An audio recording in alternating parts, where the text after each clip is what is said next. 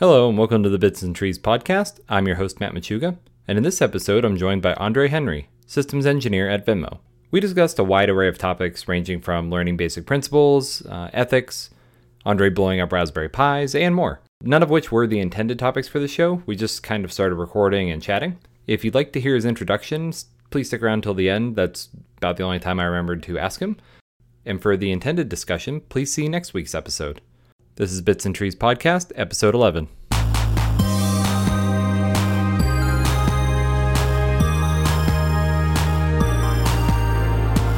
like in, in crazy Andre computer stuff. So I'm, I'm building a little Raspberry Pi cluster that I intend to drop on a robot and control it. listen, listen, listen.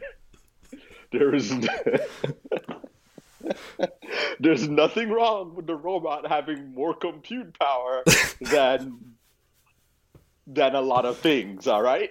With the alarming amount of lasers in your house, I'm mildly con- Thank you. concerned about this. yeah, I- I- oh, one thing at a time. so I wire everything up and I'm testing stuff. And some more parts came in, and I'm like, shit, I don't want to have to worry about finding random power sources on the robot board. So I'm like, oh, if I could just find a power converter for the Raspberry Pi Zero, it'll like take in like, you know, the battery power, condition it, drop it down to five volt, and put it on there. So like I buy this power converter, slap it on the Pi, I'm testing everything with USB, it's working great. I'm like, all right, let's hook it up to the power converter. Hook up everything, turn it on. Huh, that's weird. Smell that burning? There's like smoke. There's like smoke coming out of two of the Raspberry Pi Zeros. I'm like, why? Why? I did the right thing, right? like I did the right thing. Purchased boards specifically designed for this, and it just fried my Raspberry Pi. And I'm like, I don't know why the boards fried the Raspberry Pi. The only thing I can figure is that when I looked in the manual, because I thought I did something wrong, when I looked in the manual, there is like a little warning about inrush current.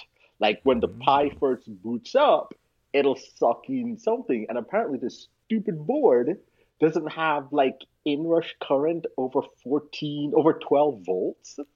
So they're like, make sure you hook up everything properly before you turn the switch on, which I did because it was already hooked up. And I'm like, you can't do that when you sell this thing to be able to handle like anywhere up to like 28 volts. I plug in 14, it shouldn't be smoking my Pi. So that was like my week with stupid computers. So yeah.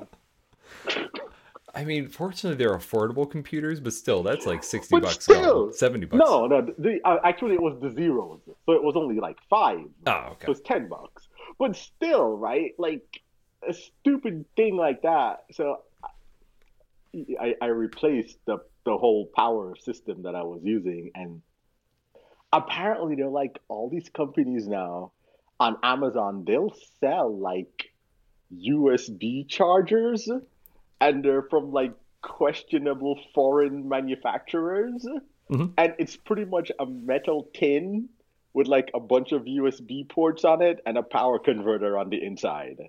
So I'll just power it through the USB port with one of those things. And this thing is a battery powered charger. Mhm. So, and it's tiny, it's like yay big. So I'm like, all right, sure, whatever. you know, Shenzhen exists for a reason. Yay.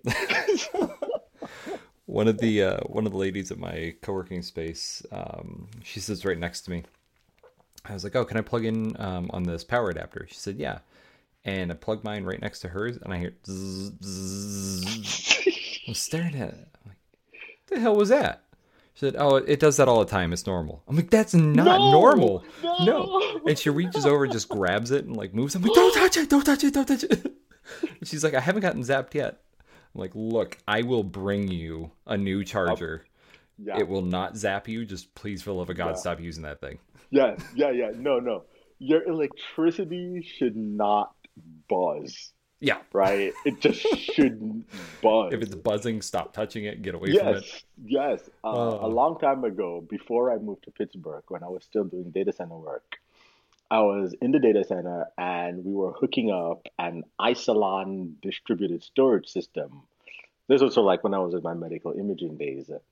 And the system was like, this one was like four nodes, and each node, you know, had two power connectors. And we were using like um, APC smart power strips. So there was one for the left rail and one for the right rail, or A rail, B rail. And we plugged in, and then we plugged into one of the outlets. And when we plugged it, plugged it in, we heard like a and I'm like, uh oh, that can't be good. Because like this power thing is like running everything in the rack, right? Mhm. So like and at the time, like dual power supplies were you had to pay extra. So not a lot of things, unless they were super critical, had them. But even the non-critical stuff like the switches, they're still critical. I mean, even like the the other stuff like switches, like sure it didn't have dual power supply, but it was still a critical piece of gear because you know we were all on budget. So it's like it's not like today where you've got like a billion dollars in startup money. It's like, all right, well, I can buy a thousand dollar HP switch or a five hundred dollar HP switch that does the job, or I can buy a four thousand dollar HP switch just to get the extra power supply. And I'm like, well, four thousand dollars is a whole other server for me, right? Mhm. So of course I'm like, nobody touch this anymore. Don't hook anything up. We're gonna have to do a maintenance. And before the words finished coming out of my mouth, like somebody jiggled the cable and it shorted out the whole unit and the rack just went down. just dark. I was like, no, no, Gone. gone. Yeah, yeah. Oh, yeah, so yeah. servers are great. Yes. Yeah, but you know what? I think I think um I think the current generation of ops people that have come up in like a cloud native environment, they're lucky. Like, hey, one of my first dates with Nivea, Mhm. one of my earlier dates with Nivea, we, we went to the data center and I had to re-rack a Cisco router and I couldn't manage it by myself. so I think I had her balance it on her head Oh my god. while I quickly screwed it in. And I'm like, ah. like she held it and I held it, and because she wasn't tall enough to get to the screws, but she was tall enough to like. so she like stepped inside the rack and did like the Atlas pose and. Well, evidently, this is the secret to a happy marriage. Appa- apparently so. First apparently date, so. hold my server. Yeah, hold, hold my router. Yeah, but um, yeah. So you know, it's it's great. Like you know, configuring infrastructure with an API and and all that stuff is is pretty cool. Um, I like it. I think. I think one of the things that we have to be careful with is we still have to make sure we convey the knowledge that there are computers and wires behind this, right? And I think like you know, there's a certain time span where if you're working in this time span, you get that. Mhm. And then I think after like a certain time frame, I don't know, maybe it's 2013, 2014, 2015, it starts becoming more and more abstract where people don't realize, or even if they, it, it's one thing to know that it's a computer, but it's it's one thing to like have that in your mind as you work every day, where you're like, oh, I'm sending things to a real computer. Like AWS or Azure or Google isn't like this mythical thing Mhm. that's out there, right? You're actually sending stuff to a real computer. And I, I think, you know, we would all be better off if we thought about that a little bit more. you know, especially when it comes on to designing for failure and Yeah. designing for resiliency, you know, because anything can go wrong. Mhm. Like, you know, so yeah. I, Like, even keeping think- in mind basic VPC peering or anything like that, when you keep in mind, it's probably jumping several machines, or if you're not paying attention, it's jumping a data center. Yeah, yeah, because that's, I mean, it's it's a software defined network, but it's Mhm. just it's it's routers and switches. They may all be controlled via software and API via the wonderful and also lovely Cisco command line interface that I miss dearly, but it's still doing the same thing. You know, your packets are gonna go through a switch, they're gonna hop into a router, and I think you know, um, what one interesting thing that happened was when uh, earlier fall, late summer, Amazon had a power outage in one of the AZs in US East. And in the incident report, they noted that one of the 10 data centers that consist of one of the availability zones. And people were like, what do you mean one of the 10 data centers? Like nobody realized that an AZ was that huge, Mm-hmm. Right? Just like I'm talk I didn't even I'm like, oh, an AZ is probably just like a data center or maybe two data centers side by side. Mhm. But like when when we read this this incident report from Amazon and they're like one of the 10 like our heads exploded because we're like, wait, I thought we did same AZ to minimize latency, Mm-hmm. But you're telling me that I can get that that that's multiple data centers? And it's like, what does that even mean now? Like, what do you think? Because you know, you think you're designing, and you have, yeah, I've got multiple AZ redundancy and da da da da, and but then you're like, oh, wait, what what does that even mean now, right? Because Right. it's not like an AZ is a self-contained unit all in one physical space. So it's like that was that was interesting, and I I, I know on my team a lot of us like we had like discussions about that where we're like, wow. So you know we just kind of like doubled down on our multi AZ, multi region everything, you know, because you're, you're right, you never know. And I think that's that's super important. Right. Just like the sheer nature of all the stuff that is involved with like um, putting your infrastructure in someone else's hands these days is I find it very mesmerizing. And then when you um, when you run into the thing where you're reaching uh, the upper limit of your your VM quota with Amazon at the time, or like uh, a company that shall not be named that we work for ran out of VMs regularly on a different hosting provider. like those are real things that can happen because there is a finite limit for what you can do. Yeah, yeah, yeah.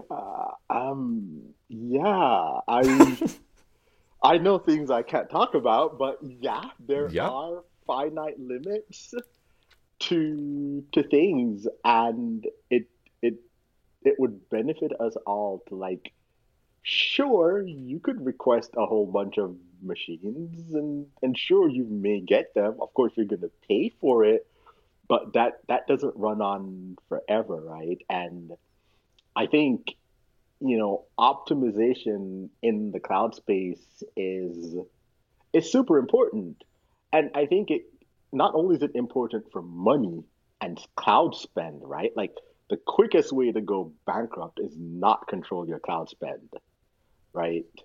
So the optimization is important for that, and it's also I think on, on a more kind of philosophical, environmental, good for the environment level, you know, these things take energy as well, right? They- They run energy. They're not running on like clouds, right? Right? It, it, it runs on energy. So, you know, when when you're when you're designing like cloud infra, cloud architecture, you should try to be as optimal as possible because somebody is paying that energy bill and that you and energy is getting generated from something, burning fossil fuels most likely, Mhm. right? Because I'm, I'm sure a lot of the data center providers are trying to use renewables, but I think we got a long way to go before we can say that everybody's cloud compute is powered by renewables. Right. You know, I so I, I think you know we should we should all optimize. Um,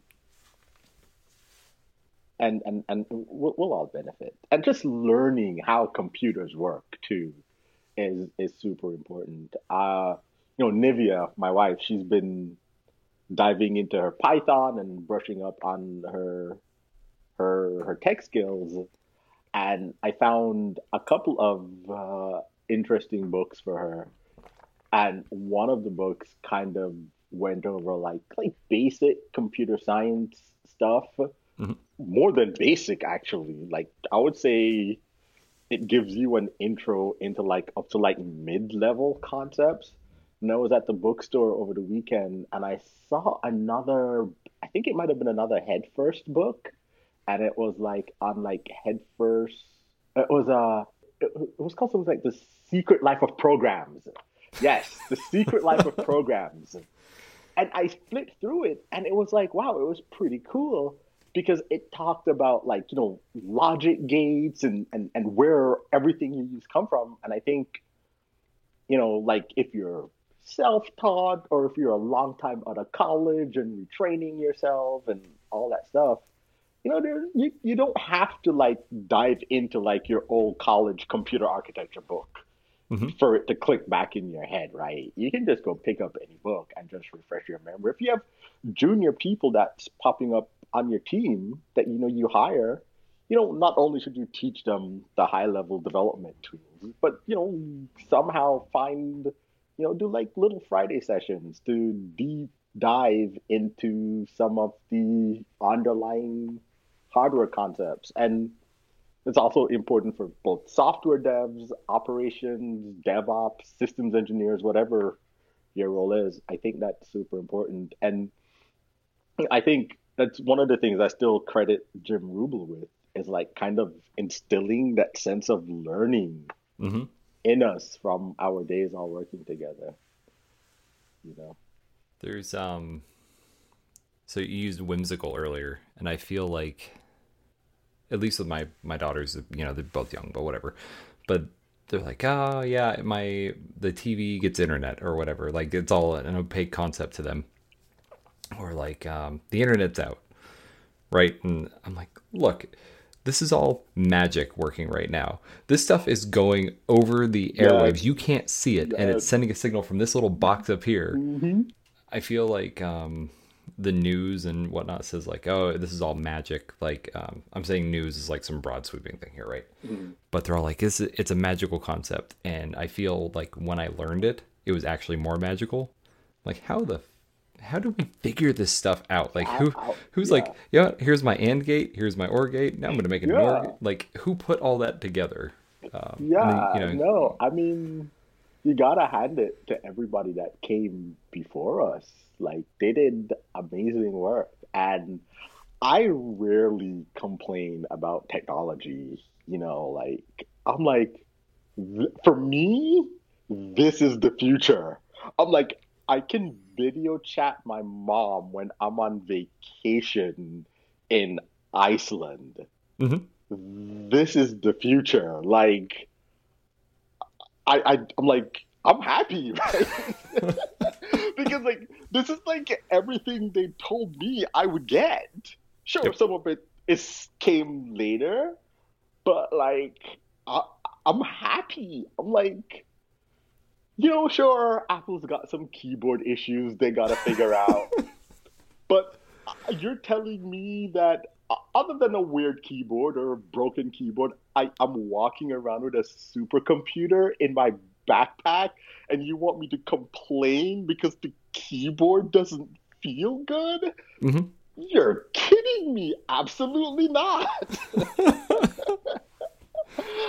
you know, and I'm like, yeah, I, I, I love it all still. Like, it's it's the future. It's great. I'm doing things I only ever dreamt of. And of course, it's not perfect, right? Because it's still built by humans. Uh, Mhm. If we knew how to write bug-free programs and design bug-free hardware, we wouldn't be having this conversation, right? Right. So we should all be happy because bugs give us jobs. But at the same time, it's all built by humans. You write bugs, I write bugs. I'm sure I write more bugs than you do. We all write bugs. So, like, listen, when you're perfect, then you can start complaining about everybody else, man. I'm I'm sorry. And and you know, I, I tell this to people all the time. I'm like, we barely understand how to write computer programs right now. We're still arguing about the best way to write computer programs. Nobody argues about the best way to do addition, multiplication, calculus. You know, nobody argues about those things. Those are like settled, right? but writing computer programs, we don't know how to do it yet. So,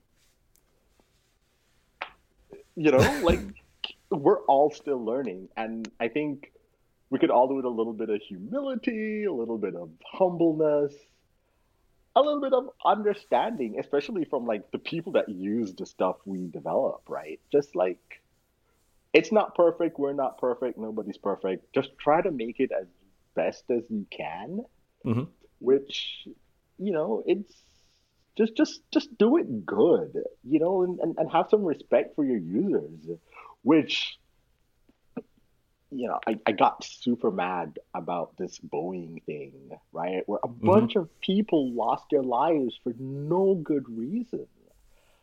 And I got super mad about that because aircraft people, aviation people, they know about safety, right? They know.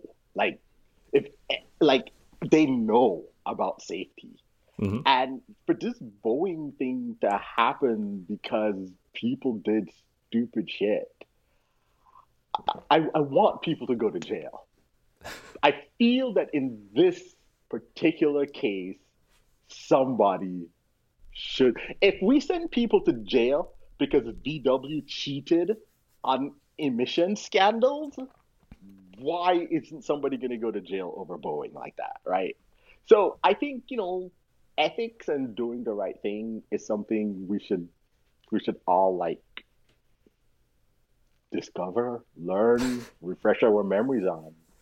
And um not only for like safety critical systems like aircrafts, but you know, yay AI and machine learning, right? right. Yes. Like um I don't know if you know this about me, but I'm a black male. Yeah, I know. It, it's shocking. And, you know, we tend to suffer some discrimination in America.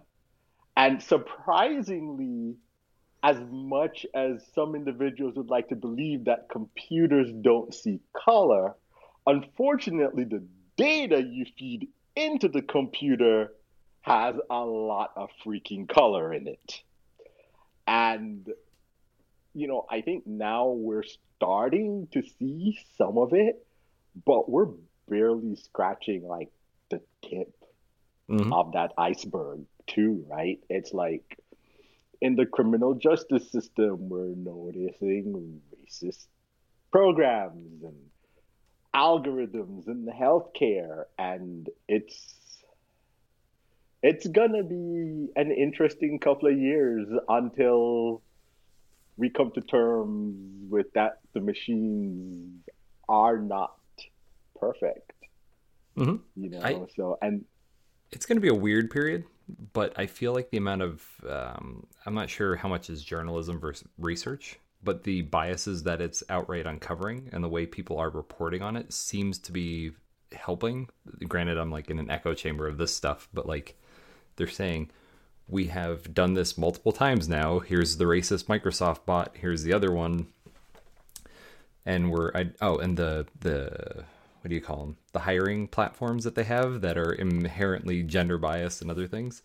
They are exposing the problems, and it's um, it, there's been a few people who I've had the conversation with where they're like, well, if you do this, this, and this, it's going to be fine. Like, no, because even the software we use is is biased, and it shows us the bias that fed into it and how you have to counteract it. So like the training programs you go through are not useless. They are made to try to counteract this stuff.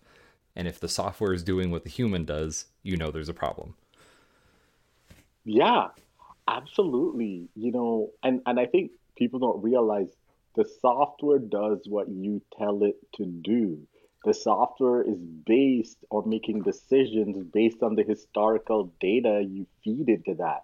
So any kind of historical inequities, injustice that's already entrenched in your society or the record that your society produces, whether it's criminal justice records, healthcare records, education records, records for what people watch on TV, what get produced for TV, all those biases and, and injustices are are encoded in all that data. And I think a lot of people get defensive because you know we, we sounds like we're saying that programmers are racist, right? Mm-hmm. We're not saying that the necessarily necessarily that the people that write this these systems are intentionally racist or biased, but when this is pointed out to you, if you choose to ignore it, right now you're either being willfully ignorant, you're displaying a lack of empathy, or you might just be racist. you know, but at, at the best case, I'm going to say you're just displaying a lack of empathy. And in the worst, you're you're just willfully being racist, sexist, homophobic, or biased in in some way, willfully, right? Because you have to take corrective action, and I think it would also do us well to figure out how we as engineers can start saying this is wrong and this is no, and start saying no. Mm-hmm. You know, because this is just a start. Like I, have I've been watching like Black Mirror, and oh, like like I like the future I have. Right, it's great. Like I'm not, you know, but like the future in Black Mirror, I'm like, well, you know, I'll probably be gone by then, but still someone has to live through it someone has to live through it and i, I, I feel I, I think I retweeted something on Twitter about can you like have capitalism without oppression and bias and racism? And I'm like, probably not if it's like fully unregulated, unmanaged capitalism, right? I think, listen, everything needs to be modulated in some way, shape, or form. Even the stuff that's good for you has to be modulated, right? Like, there's nothing we do as humans that we can do infinitely or unlimited, even if it's good for you. There's like, I can't think of anything that we do as humans that you can just do unmoderated, right? Like, so why should our kind of uh, economic model not be moderated too, right? Mm-hmm. Like, mm-hmm. you know, so anyway, we digress from the tech, but I, I, I think, I know I say we digress, but we, we don't really digress, right? Because a lot of technologists believe that technology solves it all. Right. You know, and that you don't have to worry about the social sciences, which is not true. The right. social sciences have already figured out these problems that we're like, who would have seen that coming? The social scientists would have. yeah, there's a there's another thing with the ethics there um, and this one was actually exposed by one of our, our friends, Jeremy. Um, he gave a talk at Abstractions 2 this year where he discussed an accidental. Um, I don't know a good way to phrase it. Like he did harm to his users, uh, mm-hmm. completely unintentionally, but um, the way it works with this is a, a subdivision inside of Uber, the autonomous cars, and to train their applications, um, I know they outsource the application so people can like trace what the maps are. Um, you know, try to Uh-huh. identify like light post, trash can, things like that. Uh-huh. And it's outsourced to Venezuela primarily, and they pay them Uh-huh. um, pennies per per image that they scan. And the the gist of it is that every time the Rails pipeline would rebundle um, like a, a build, the asset pipeline would say, "Here's a brand new CSS package," even if nothing changed. So it would always do cache busting, and they were shipping out megabytes of CSS. And up until one of their users complained about it and gave them the math that said, I am technically losing money now because I pay per megabyte in Venezuela for my data plan. Oh, I am losing money doing this work for you. Um, which, like, it- you know, Jeremy, this, Right. this hit home yes, for him. This hit home for him. Yeah. yeah. he had a he had a rough time with it, and he, he uh, sat there. And even though he's the engineering manager, this became like his project. Like he had to fix Right. this. He And to got it down it. to a nice small cached build of like Yeah. very few kilobytes. Yeah. like, hey, I'm sorry. Can this do better for you? And like Yeah. corrected that. Yeah. Um, Yeah. Because you know, like we're just we're writing software. Everything's fun. Yeah. We have modern Everything's fun, conveniences with unlimited compute power and all this other stuff. And you just forget that not everybody has good internet connection. Has good internet. Yeah. Yeah, and this comes back around to the optimization thing we're talking about earlier. I know back then we were talking about like optimizing your cloud compute, but optimizing your software. Software eventually translates into energy. Mhm. It, it does because it has to run on a computer, right? And if you're talking about the internet age, internet connected software, it's energy and bandwidth.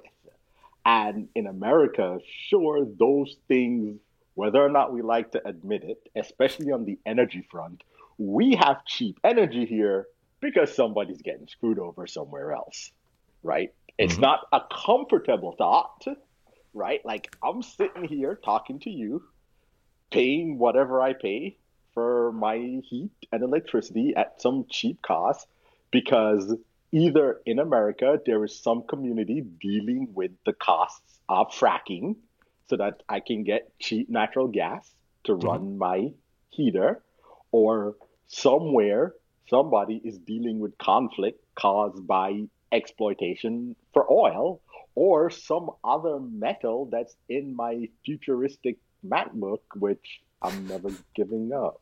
I know that probably makes me a bad person, but no. But no, but seriously, right? We, we really have to think about optimization in all of those terms.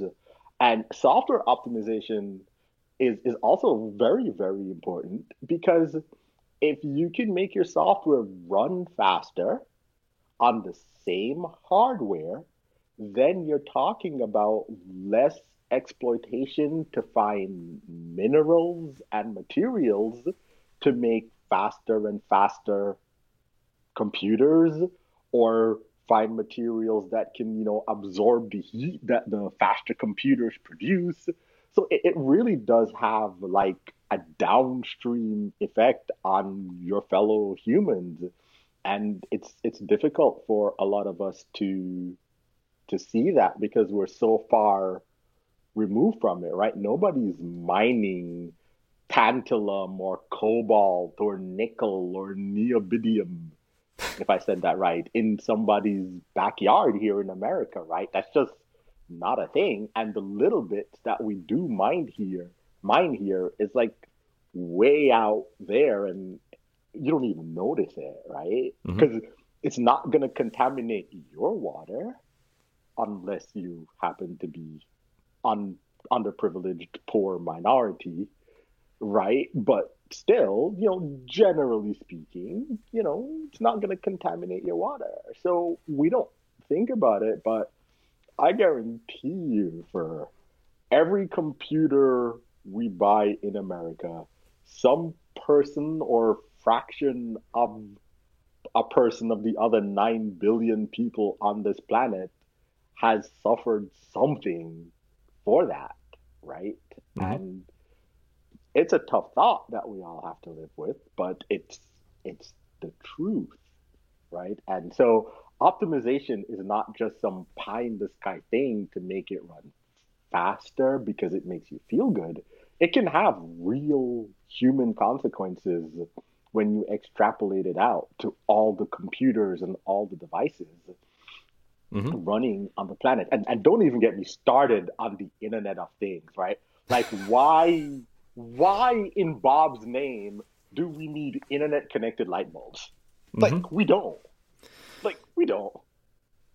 Right? And, and, and a lot of these widgets that are just hanging around selling five bucks. You think that thing really costs five bucks? doesn't. You only pay five bucks.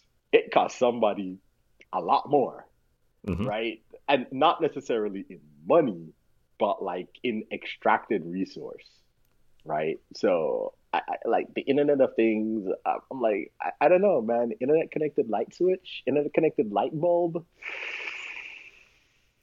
First world right? It, it's mean, first world, but it causes worse problems too because they contribute to like the largest nets of destructive compute power out there.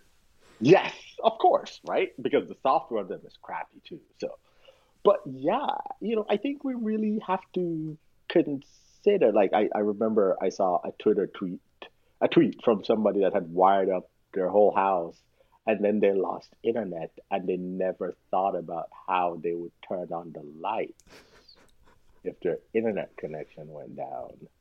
And I'm like, that right there, like you you replace a simple thing, which is the light switch on the wall, mm-hmm. with an app which requires a smartphone, which requires an internet connection, which requires somebody's cloud server to come back down to your thing to go to your light bulb. Like Boy, if that's I, not I a believe... metaphor for all computing right there. Yeah, yeah. Yeah. And you know, so I, I think, you know, optimization super important. And um, you know, cryptocurrencies, bitcoins, oh, completely unethical when you think about it, especially Bitcoin, right? The whole proof of work thing.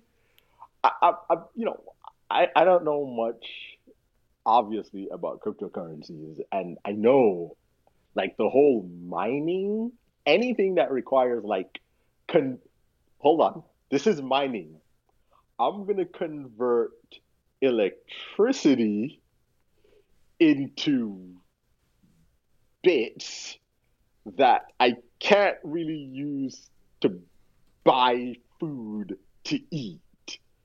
But privileged people can hold on to these things and make a fake market and then cash out at the expense of the poor communities that are suffering environmental destruction so that they can mine.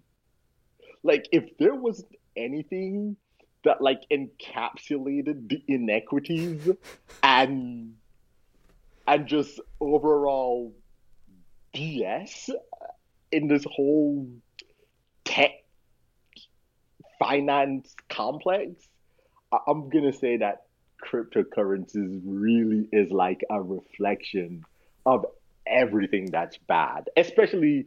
And let me not say cryptocurrencies, but like cryptocurrencies that encourage or rely on mining, mm-hmm. right?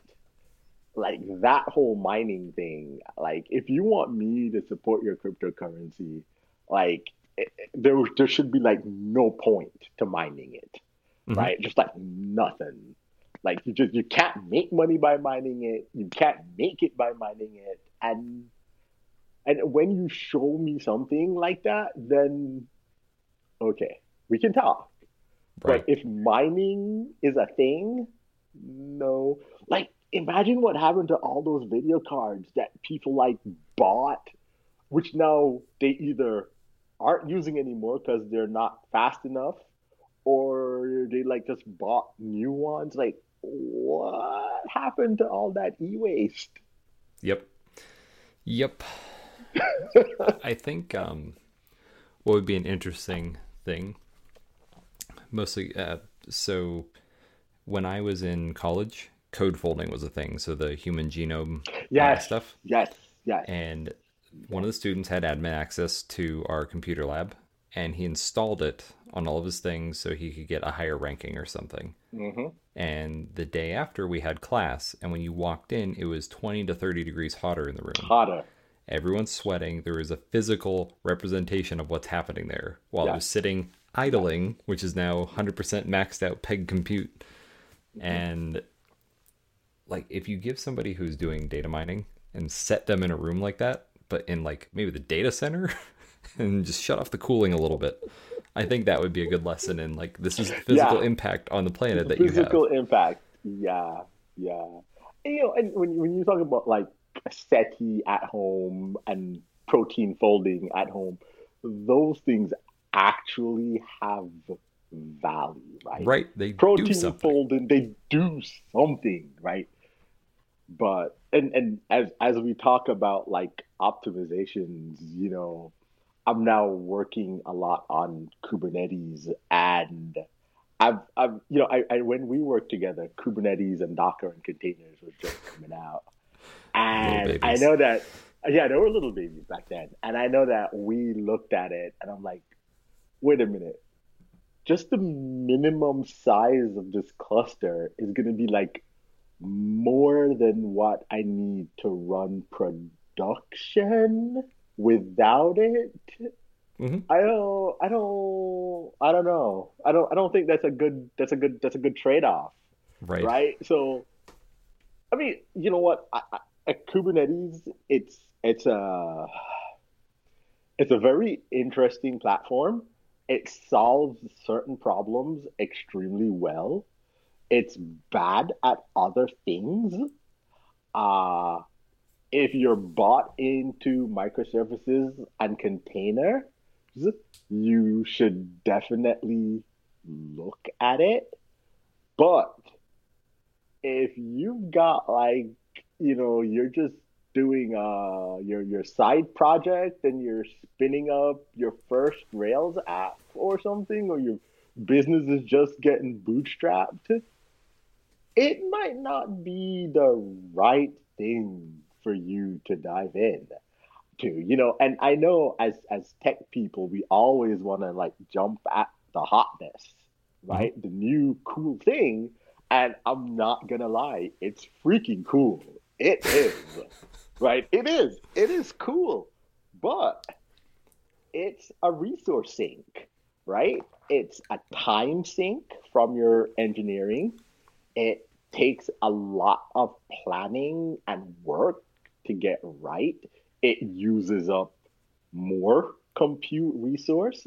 But at the same time, if you're of a certain scale, it will help you optimize your compute resource because now you can bin pack and put multiple apps across the same set of machines. Whereas before, you might have dedicated EC2 boxes or whatever you use. So, but I think all those things, you have to know when your scale is right for something like that. And when the benefits outweigh what you're gonna put into it and not simply from the point of oh yay now i don't have to worry about bugging my ops people i can just write my own yaml. That's not a good enough reason for all the overhead that that it takes Mhm. you know? And so it you know because it, it it just takes more. Um and then you know the other thing to realize is it, goes back to our initial conversation where we're talking about it would be good for people to understand that there's a computer back there. When you write that yaml that yaml runs on those clusters. And whereas you know when you hop on an ec2 or a virtual machine you know you go oh yeah amazon's got a box back there running this. When you set up a kubernetes cluster you're kind of configuring a whole data center. Mhm. you know it's it's like a whole data center. You have to configure your control plane your routing your switching your load balancing your security your everything. And you know when you think about it in like a traditional environment you'd have entire teams dedicated to some of those functions you know a lot of places start implementing kubernetes and it's like all right yeah you all you, you go spin it up and you're like what what? right? It's like, um, but if we were building a data center, I would have a security team and a networking team and a this team. And, and now you're telling me that because it's all YAML, I should just go do it myself. Mm-hmm. But sure, it's all YAML, but the concepts are the important things, right? It's not how you configure it.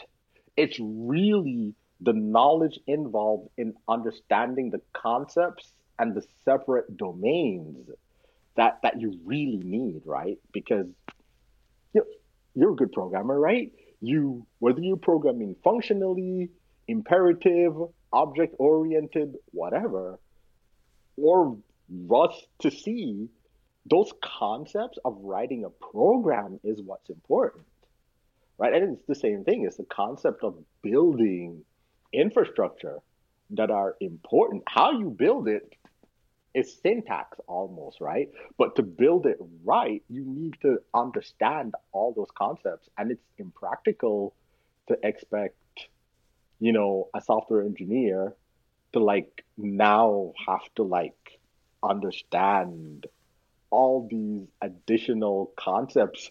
Not not because it's now codified in software means you know. Mm-hmm. so like I, I think we should also think about a lot of those things from like a resource and resource utilization, both compute, people, knowledge, and just you know how we use and apply technology to solve solve our problems. I think, um, assuming you're not busy next week or something, I think we should have a whole thing on that and uh, just like the things that engineers should know when they're trying to operate their own services. Yeah, because um, that would be an excellent topic, and that one can go for a while. yeah, we could definitely we could definitely talk about that. I take my duty to impart knowledge very seriously. I I train my team at work. I train people I meet. I pass knowledge on. I want to because let's face it, I'm not going to be here forever. None of us are going to be here forever. And if I want systems to get better over time, I I have to talk to people and share and tell them what I know, what I learn, what I think is good, what I think is bad.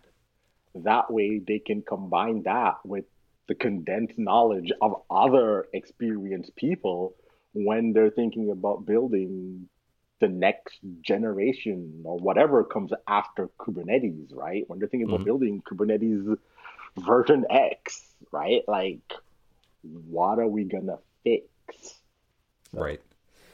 Um, because people need to know who you are. Who are you?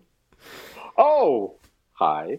My name is André Henry, I am a systems engineer. That's what I go by these days. But I've been a software engineer, network engineer, embedded systems engineer. Um, I've done almost every job in tech, like from programming to sysadmin, you know, and I'm just like a tinkerer at heart too. I I tinker with programming languages. I tinker with electronics. I tinker with lasers, robots, lots of stuff. I think the one commonality across everything is just that I love to learn new things and I love knowledge. Um, you know, right now I'm a systems engineer at Venmo. Uh, before that, I worked with Matt at a company called TTM in Pittsburgh, did math education software. And I spent uh, the bulk of my career, I spent working on uh, healthcare information systems, specifically around medical imaging and teleradiology and digital pathology. I was in that space for a good 10 plus years, um, mostly working on hardware and software to acquire, distribute, and process images. And like always, because I always want to learn, I always try to understand not just what I'm supposed to be doing, but what the whole product is supposed to be doing and what the software does.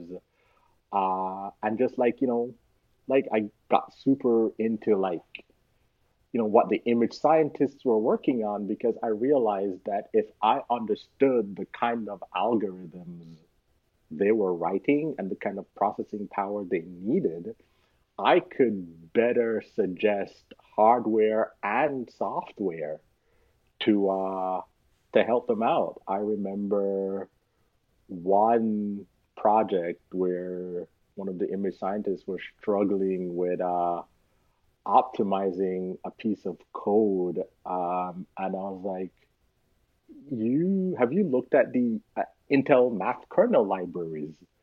And we had a chat about it, and I showed it to him because we already had like a license for the Intel compiler, and I was like, "You should be able to use the math kernel libraries."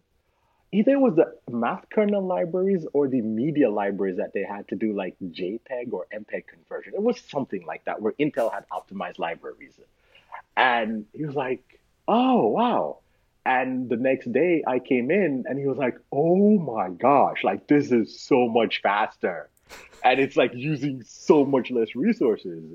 So, you know, I, I try to learn a little bit about a lot of things and I also think it's because I think it's very important to know what the computer can do for you, right? What can computer and software do for you?